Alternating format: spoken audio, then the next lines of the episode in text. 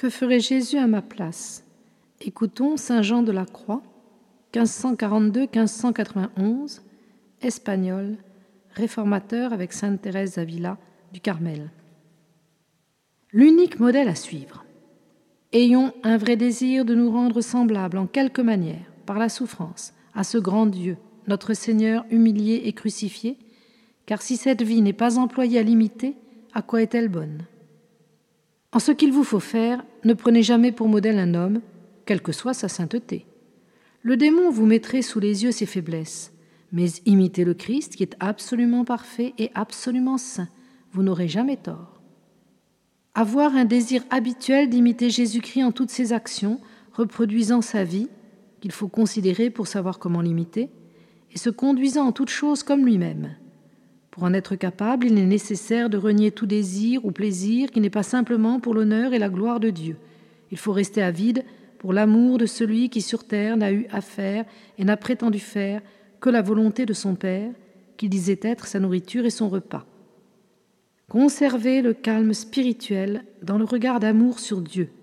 Est-il nécessaire de parler? Faites-le dans ce calme et cette paix. Traitez Dieu en époux, en ami, demeurez sans cesse avec lui. Vous ne faillirez point, vous saurez comme on aime, et tout ce qu'il vous faut vous arrivera à souhait. Voulez-vous devenir parfait?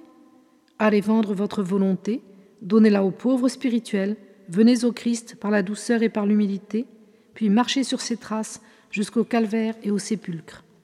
Vous, ô Seigneur, vous revenez avec joie et amour relever celui qui vous offense. Et moi, je ne retourne pas relever et honorer celui qui m'a offensé On ne peut faire de progrès dans la vertu qu'en imitant le Christ. Il est la voie, la vérité et la vie. Il est de plus la porte par où doit passer celui qui veut faire son salut. Aussi, tout esprit qui prétend marcher par une voie douce et facile, mais craint d'imiter le Christ, n'est pas bon à mes yeux.